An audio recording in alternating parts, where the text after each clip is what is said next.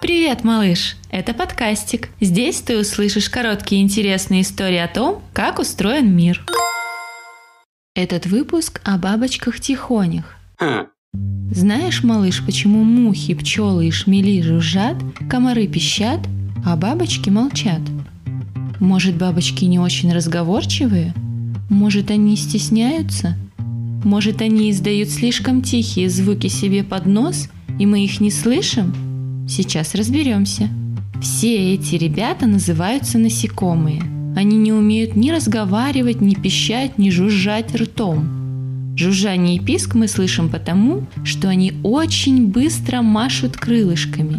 И чем быстрее они ими машут, тем тоньше звук. То есть это и делают крылья. Например, пухленький шмель жужжит громко и тяжело, муха звонко и назойливо, а комар пищит тихонько и тоненько. Дело в том, что из всех этих насекомых комар машет крылышками всех быстрей, а сами крылья у него меньше всех, поэтому звук такой тонкий.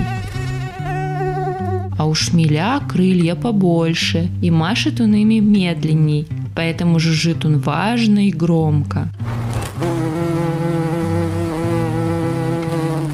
Так что же с бабочками? У бабочек крылья широкие, машут они ими медленно и плавно, совсем бесшумно, поэтому никакого жужжания и пищания мы не слышим. А-а-а!